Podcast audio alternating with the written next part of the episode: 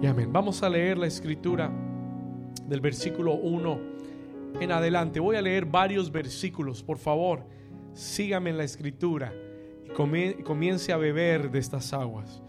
Capítulo 47, versículo 1. Dice, dice, me hizo volver luego a la entrada de la casa, y he aquí aguas que salían de, debajo del umbral de la casa, hacia el oriente, porque la fachada de la casa estaba al oriente y las aguas descendían de debajo hacia el lado derecho de la casa al sur del altar. Versículo 2. Y me sacó por el camino de la puerta del norte y me hizo dar la vuelta por el camino exterior fuera de la puerta, al camino de la que mira al oriente y vi que las aguas, vi que las que salían del lado derecho y salió el varón hacia el oriente llevando un cordel en su mano. Escuche esto. Y midió mil codos. Esta es era una fuente de agua que estaba saliendo por el umbral de la puerta de la casa de Dios. Y este varón llevó a Ezequiel con un cordel, una medida en su mano, y midió mil codos, y me hizo pasar por las aguas hasta los tobillos. ¿Hasta dónde llegaban las aguas? Versículo 4, y midió otros mil y me hizo pasar por las aguas. ¿Hasta dónde? Hasta las rodillas. Y midió luego otros mil y me hizo pasar por las aguas hasta los lomos. Versículo 5, y midió otros mil y ya era un qué. Ya no eran aguas nada más. Ahora era un qué Versículo 5. Ahora ya era un río que yo no podía pasar porque las aguas habían crecido de manera que el río no se podía pasar sino a nado. Escuche esto. Diga conmigo, las aguas van a crecer. Y Ezequiel dice, van a crecer a tal punto que solo la única forma de pasarlas es nadando. Y miré, versículo 8, y me dijo, estas aguas, perdón, vamos a ir, perdón, al versículo 6. Y me dijo, ¿has visto, hijo de hombre? Y después me llevó y me hizo volver por la ribera del río. Ahora, póngale mucha atención, porque muchas, muchas veces paramos en esta parte, pero mire lo que dice a continuación. Y volviendo yo vi en la ribera del río que habían, ¿cuántos árboles? Muchísimos árboles a uno y otro lado. Los árboles en la escritura representan los hijos de Dios, están plantados junto a corrientes de aguas. Atención. Y me dijo, versículo 8, estas aguas salen a la región del oriente y descenderán al Arabá y entrarán en el mar y entradas en el mar recibirán sanidad las aguas. Versículo 9, ponga atención. Y toda alma viviente, léalo conmigo, ¿cómo dice? Y toda alma viviente que nadare por donde quiera que entraren estos dos ríos, vivirá y habrá muchísimos peces por haber entrado allá estas aguas y recibirán sanidad y vivirá todo lo que entrare en este río. Vamos a ir al versículo 12 rápidamente, verse 12, quickly. Y junto al río, léalo conmigo, y junto al río, en la ribera, a uno y otro lado, crecerán toda clase de árboles frutales. Sus hojas nunca caerán ni faltará su fruto. Dice, a su tiempo madurará porque sus aguas salen de donde? Del santuario y su fruto será para comer y su hoja para medicina. ¿Cuántos dicen amén? Cami, you're going to leave the music just as it is. Diga conmigo en el río del Espíritu. Diga conmigo, dígalo una vez más, en el río del Espíritu. Puedes tomar tu lugar en esta mañana. El profeta Ezequiel, por revelación divina, mientras estaba cautivo en Babilonia, escucha esto, Ezequiel en cautiverio en Babilonia, escribe este capítulo desde el 40 al 48 acerca de la restauración de Israel y acerca de ese nuevo templo que sería edificado. Este mensaje no debería ser extraño porque todo este mes, hablando de la gloria de Dios, hemos hablado de ese nuevo templo que el Señor ha edificado. Hemos hablado de la gloria postrera que llenaría su casa, que sería mayor que la primera. Y en, este, y en esta misma línea de pensamientos, el profeta Ezequiel escribe mucho antes de que el templo sea reedificado, escribe desde Babilonia, estando cautivo por revelación del Espíritu Santo en una visión, él escribe acerca de las medidas de este nuevo templo y da una descripción de este nuevo templo. Y en el capítulo 47, Ezequiel es llevado a la entrada del templo y ahí el Espíritu Santo le da una visión de un río que sale por debajo de las puertas del templo que comienza a fluir. Vamos al capítulo 47, versículo 1. Dice, me hizo volver luego a la entrada de la casa. Diga conmigo, la entrada de la casa. Y lo interesante es que el Espíritu Santo lo lleva a dónde? ¿A la qué? ¿A la, a la qué? Dígalo con convicción. ¿A dónde? ¿A la qué?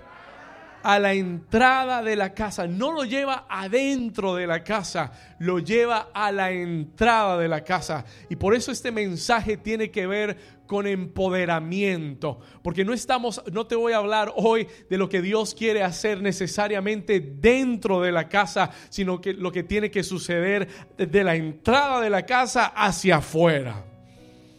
¿Alguien está aquí conmigo? La Biblia dice que debajo de los lumbrales de la casa. He aquí que aguas salían de debajo del umbral de la casa hacia el oriente.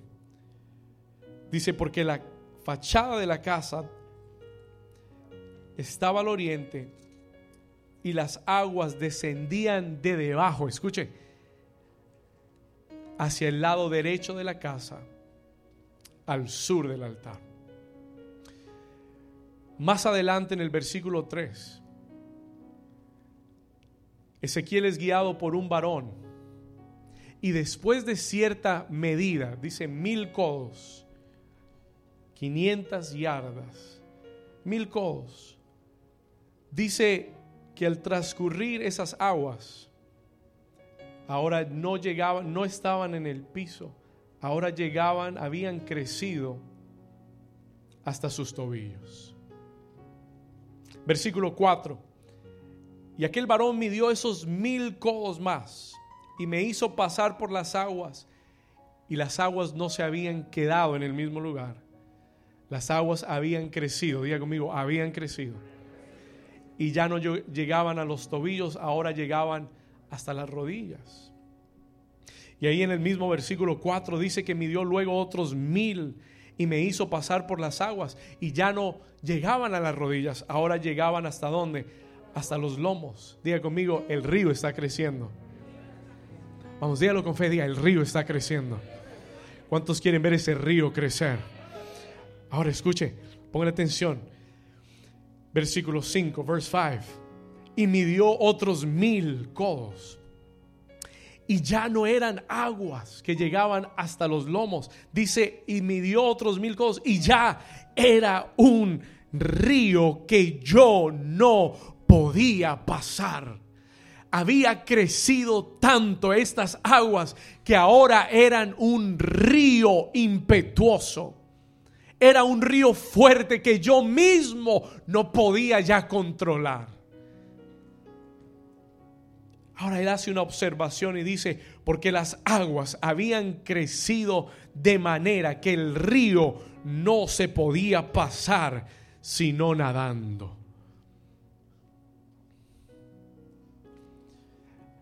Mientras yo leía este texto, entendí algo muy interesante geográficamente hablando de este texto. Porque Ezequiel está escribiendo una visión acerca del templo de Dios que iba a ser reedificado en Jerusalén. Pero hay algo muy interesante geográficamente. Y es que en Jerusalén no hay ríos. There are no rivers. Jerusalén es una tierra árida, rodeada de desierto. El río más cercano a Jerusalén es el río Jordán, que está a casi 30 millas de distancia. Es decir, en Jerusalén geográficamente no existen ríos. Por lo tanto, esta visión de Ezequiel es un poco extraña y fue un poco extraña para el pueblo de Israel que la leyó y que la escuchó. ¿Cómo es que en este nuevo templo, cómo es que en este templo que será reedificado, cómo es posible que salgan fuentes? ¿Cómo es posible que crezcan a tal nivel de que haya un río que fluya de la casa de Dios? Si es imposible geográficamente en Jerusalén, no existen los ríos. Y yo quiero que tú entiendas que lo que el Espíritu Santo le reveló a Ezequiel no era un río físico, was not a physical river. Lo que Ezequiel vio en el Espíritu que salía de la casa de Dios no era un río humano, físico, natural. Lo que Ezequiel estaba viendo era en el Espíritu. Él estaba viendo el, río del Espíritu. He was seeing, escúchame bien, él estaba viendo el río de Dios. Anote esto, Ezequiel vio el río de Dios que salía de la casa de Dios. Y cuando yo busqué en la escritura me di cuenta, I realized, que Ezequiel no fue el único que vio el río de Dios. He was not the only one that saw God's river en el libro de Salmos capítulo 65, versículo 9 al 11. David, el salmista, que era un hombre con una visión espiritual poderosísima. David era profeta también. He was also a prophet. Profetizó en los salmos, vio cosas del espíritu miles de años antes de que sucedieran. Y en el Salmo 65, David, que vivió en Jerusalén, que habitó en Jerusalén, escribe estas palabras y él dice en el versículo 9, visitas la tierra y la riegas en gran manera la que. Léalo conmigo, en gran manera la que. Como dice, con el qué? Con el río de quién? Con el río de Dios lleno de aguas, preparas el grano de ellos cuando así lo dispones. Versículo 10, verse 10. Haces que se empapen sus surcos, haces descender sus canales, la ablandas con lluvias, bendices sus renuevos. Versículo 11, tú coronas el año con tus bienes y tus nubes destilan grosura. ¿Cuántos dicen amén? Diga conmigo, el río de Dios enriquece nuestra vida. Él dice, tus ríos enriquecen la tierra. Una vez más el versículo 9, vamos a leerlo, verse 9. Dice, Vamos a regresar. Visitas la tierra y la riegas. En gran manera la que la enriqueces con qué? ¿Con el qué? Anota esto rápidamente. El río de Dios enriquece mi vida. Cuando el río de Dios pasa, tu vida es enriquecida. Your life is enriched. Alguien, alguien que lo entienda, que diga amén. Escucha esto con el río de Dios lleno de aguas, preparas el grano de ellos cuando así lo dispones. En el Salmo 46, versículos 4 y 5, el escritor del Salmo 46, Asaf, escribe este salmo y dice las siguientes palabras. Salmo 46. Del río sus corrientes alegran la ciudad de Dios. Escuche, la ciudad de Dios era Jerusalén. ¿De qué río está hablando Asaf? What river is he talking about? Asaf estaba viendo otro río que se llama el río de Dios. Diga conmigo, el río de Dios. Y él dice, con el río de Dios, sus corrientes alegran la ciudad de Dios. Escriba esto, el río de Dios trae gozo y trae alegría a mi vida. ¿Cuántos dicen amén? Del río sus corrientes alegran la ciudad de Dios.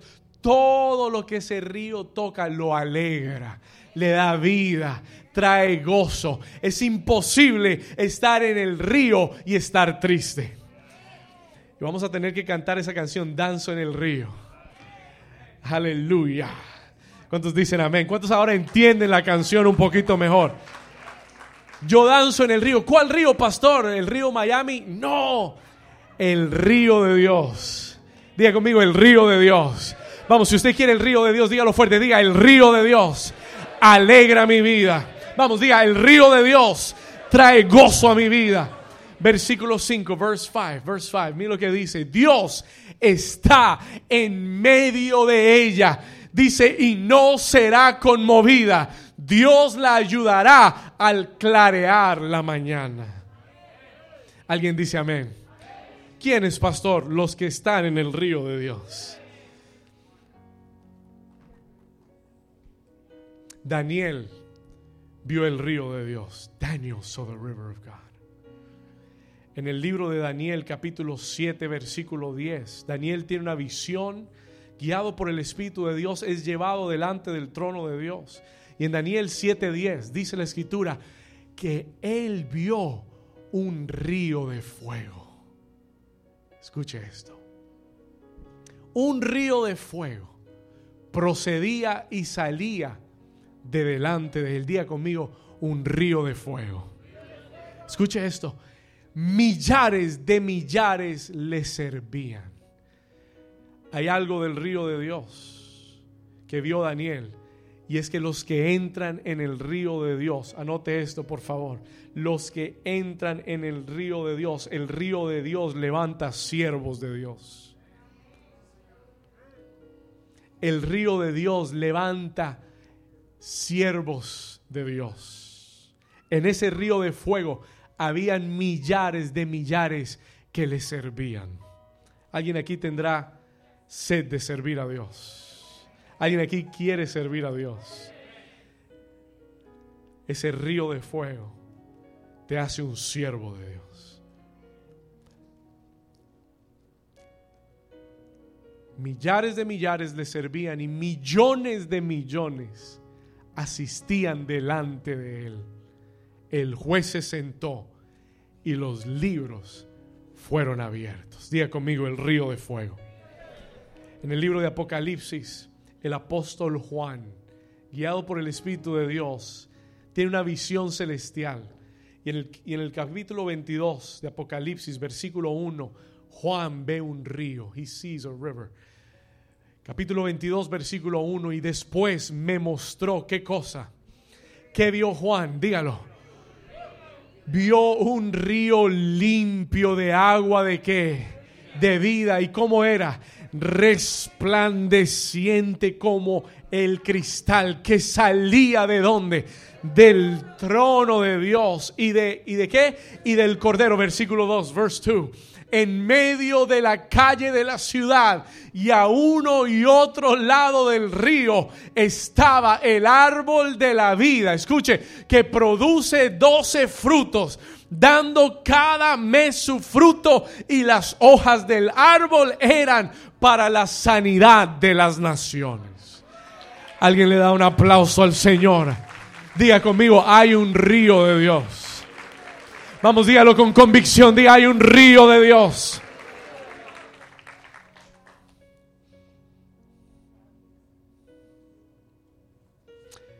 Jesús también habló de este río. Jesus spoke about that river. La Biblia dice que estando en el templo, en el último y gran día de la fiesta, Jesús se puso de pie y alzó la voz. Juan 7:37. Jesús se puso de pie y alzó la voz diciendo, si alguno tiene sed, venga a mí y beba. Escuche esto, versículo 38.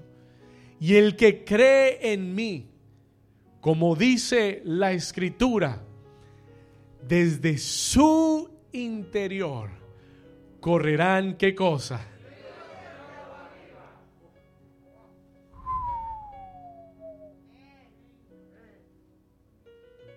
Esos ríos del Espíritu de Dios que vieron estos hombres de Dios.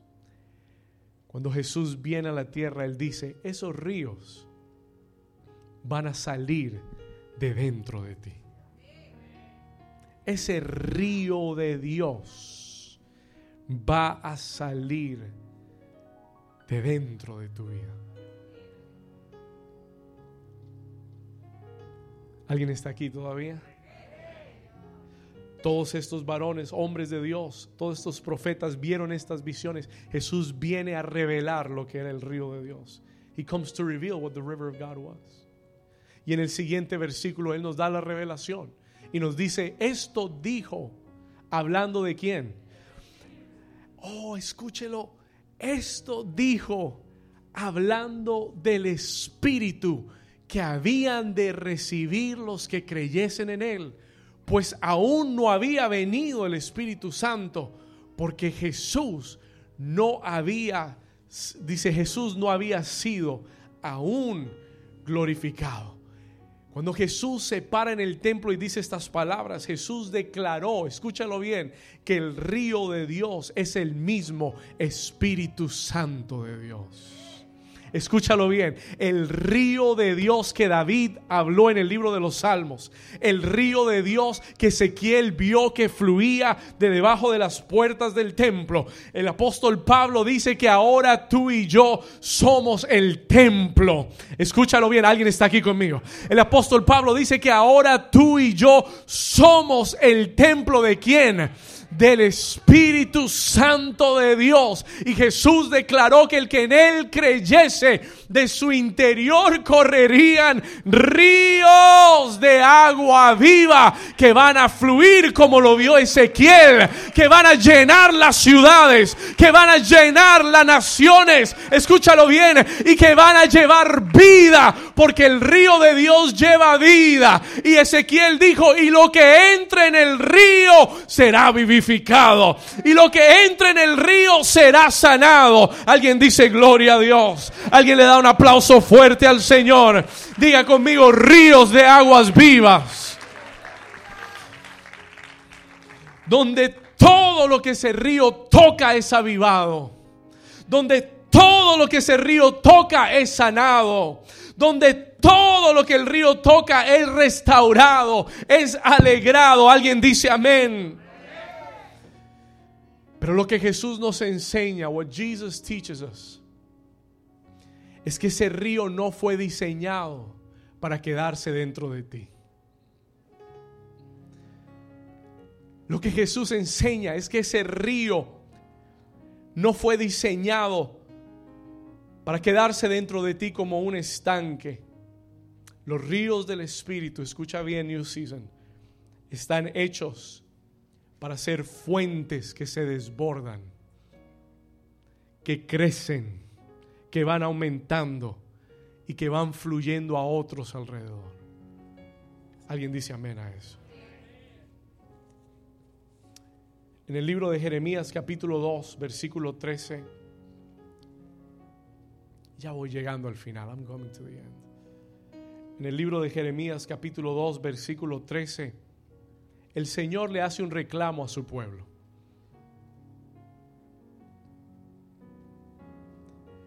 Bring up the piano just a little bit. Jeremías 2:13. El Señor le hace una denuncia a su pueblo y le habla de dos males que han cometido. Escúchelo bien. Escuche con atención, porque dos males ha hecho mi pueblo.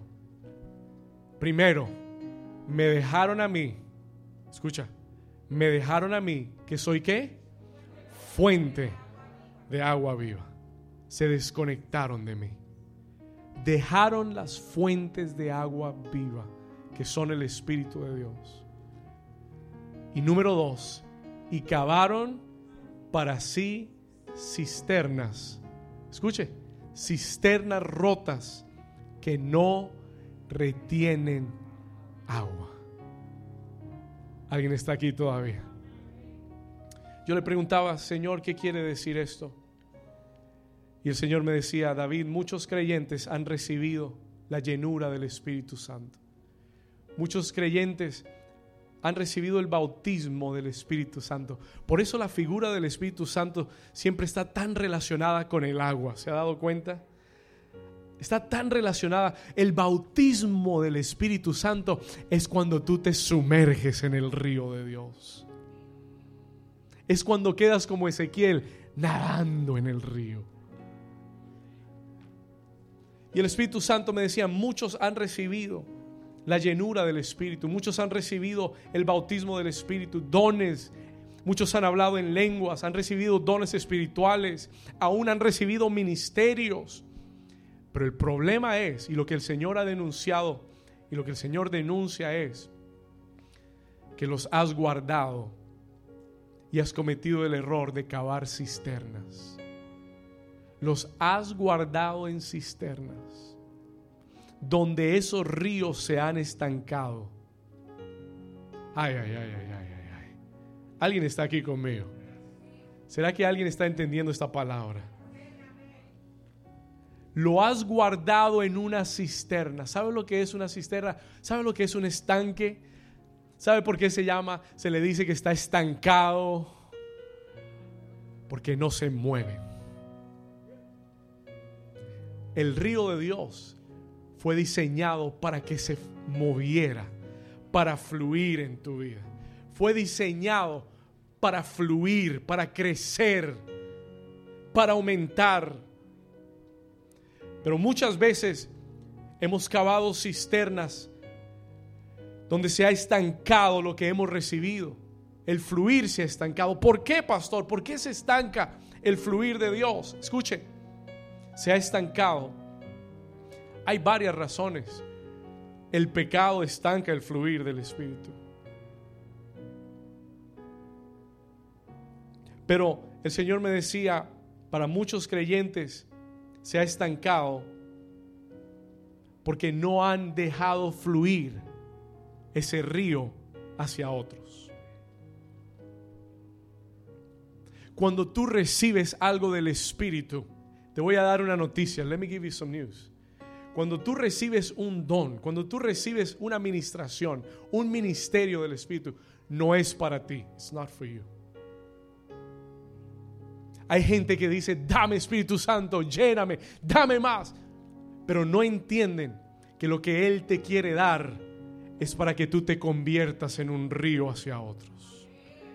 Que lo que Él te quiere dar no es para bendecirte a ti, es para que a través de ti otros sean bendecidos. Y eso es lo que la iglesia le ha faltado. El Señor nos quiere empoderar, no para que seamos estanques, sino para que seamos ríos. Usted se imagina si en el día de hoy el Espíritu Santo te empodera y cada uno de nosotros sale por este lugar, seremos como la visión de Ezequiel cada uno sale lleno del Espíritu de Dios. Cada uno de nosotros sale siendo un río lleno del Espíritu de Dios. ¿Sabe lo que va a suceder? You know what will happen? ¿Sabe lo que sucederá? Seremos como la visión de Ezequiel. We would be like the vision of Ezekiel cada uno de nosotros por esta ciudad será un río de Dios corriendo, llevando vida, llevando sanidad, llevando restauración, llevando avivamiento, llevando liberación, llevando avivamiento a donde quiera que vayamos.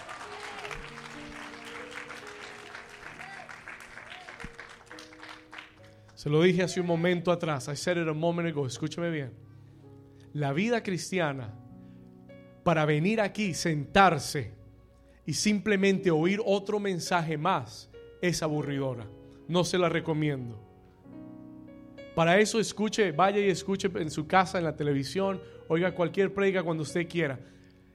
Lo valioso, lo emocionante de la vida cristiana es cuando te conviertes en un río. Es cuando aprendes a nadar en el río del Espíritu y tu vida no es un estanque. Y si tú has sentido que tu vida espiritual está estancada, es porque has abandonado el río.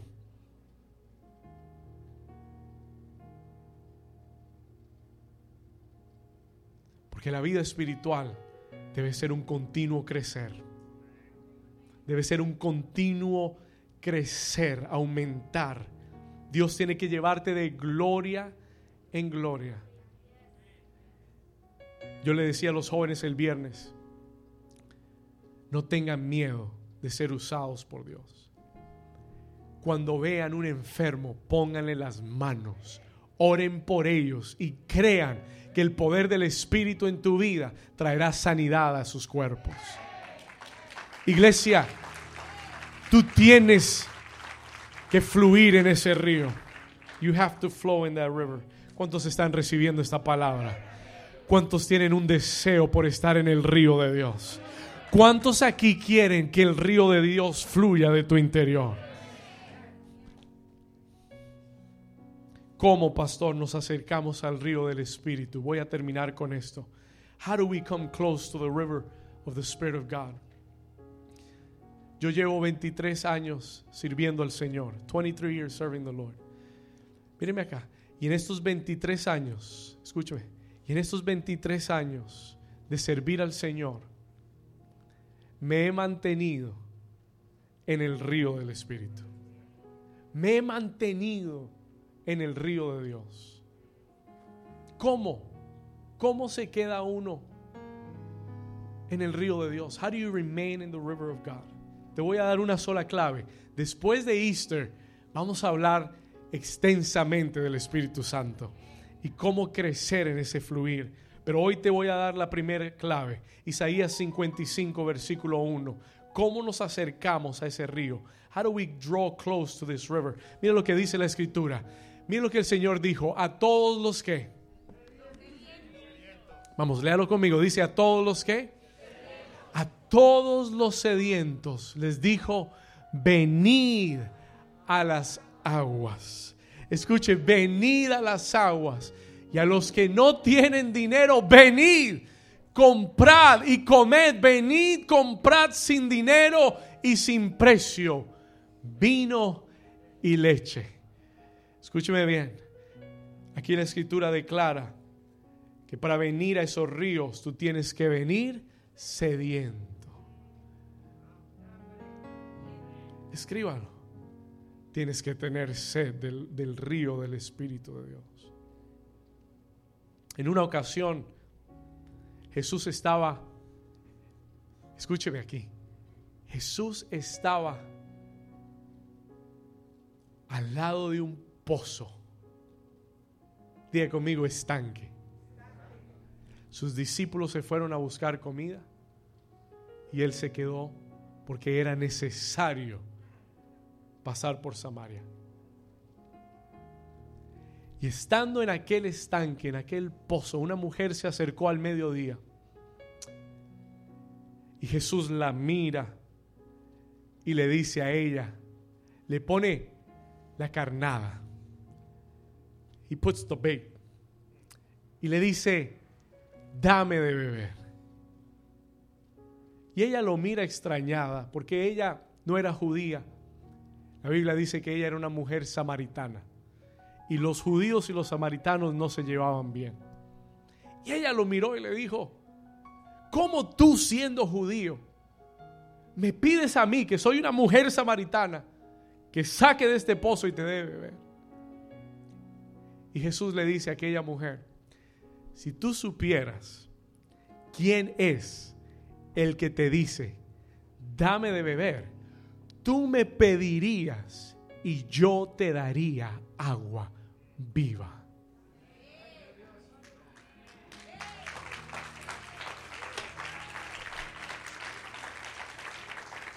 Y Jesús le dice, mujer, cualquiera que bebiere de esta agua, volverá a tener sed.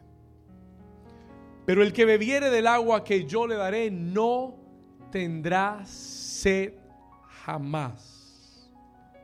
Escuche esto, sino que el agua que yo le daré será en él una fuente de agua que salta para vida eterna.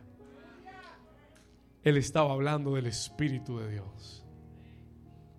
¿Sabe lo que aquella mujer le dijo? Y aquí está la clave de la mujer samaritana.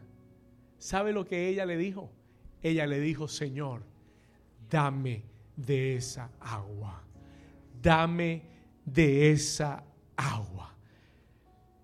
Dame de esa agua. Escúchalo una vez más. Diga, dame de esa agua. Levanta tu mano y dile al Señor, dame de esa. Esta era una mujer pecadora. Esta era una mujer que no conocía el don de Dios. No conocía al Espíritu Santo. No conocía a Jesús. Pero cuando ella oyó que había una agua viva, ella tuvo sed ella le dijo, dame de esa agua para yo nunca más tener que venir a este pozo y tener que sacar agua de este pozo otra vez.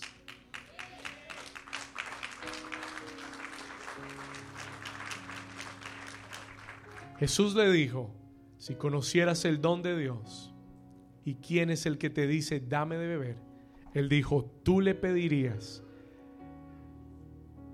Míreme aquí por un momento tú le pedirías y Él te daría agua viva. Y la clave para acercarnos a esos ríos del Espíritu es que tengamos sed y que se lo pidamos a Él.